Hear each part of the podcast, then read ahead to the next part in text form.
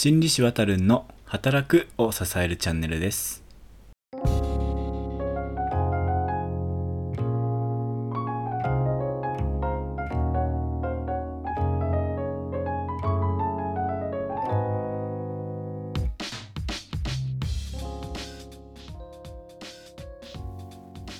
皆さん1週間お疲れ様でした。公認心理師臨床心理師のわたるんと申します。この番組では皆さんの週末のお時間を少しだけいただいて日常でも使えるカウンセリングの豆知識や心理師のあれこれなどをお伝えしていきます。皆さんのお仕事や対人関係などなど主に社会人の方々の生活を少しでも楽にしたりカウンセリングをより身近に感じていただいたり緩めな時間を一緒に過ごしたりできれば嬉しいなと思います。よろしくお願いします。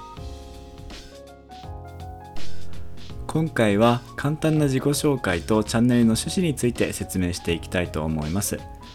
えまず自己紹介なんですが僕は今30代の心理師で公認心理師と臨床心理師の資格を持っています。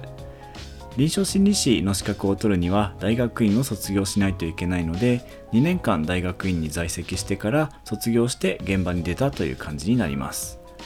それで今まで何回か転職をしていて今は大きめの病院に所属してカウンセリングとか心理検査を行っています。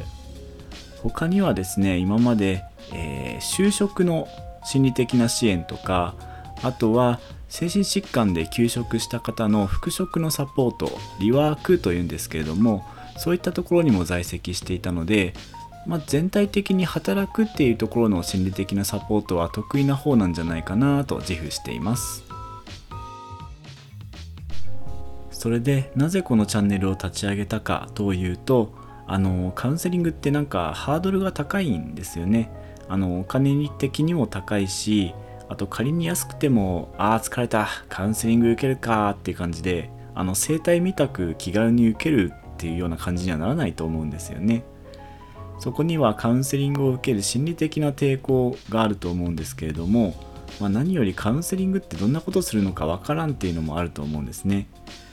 あのまあ、何作ってるか分かんないレストランに飛び込むっていうのはちょっと勇気がいるというかそんな感じなんじゃないかなと思います。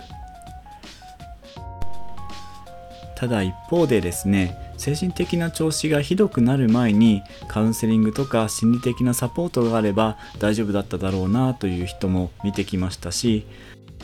あとリワークを利用した方に特に多かったんですけれども復職後とか治療後とかもメンテナンスとしてカウンセリングを受けたいっていう人もたくさんいたんですね。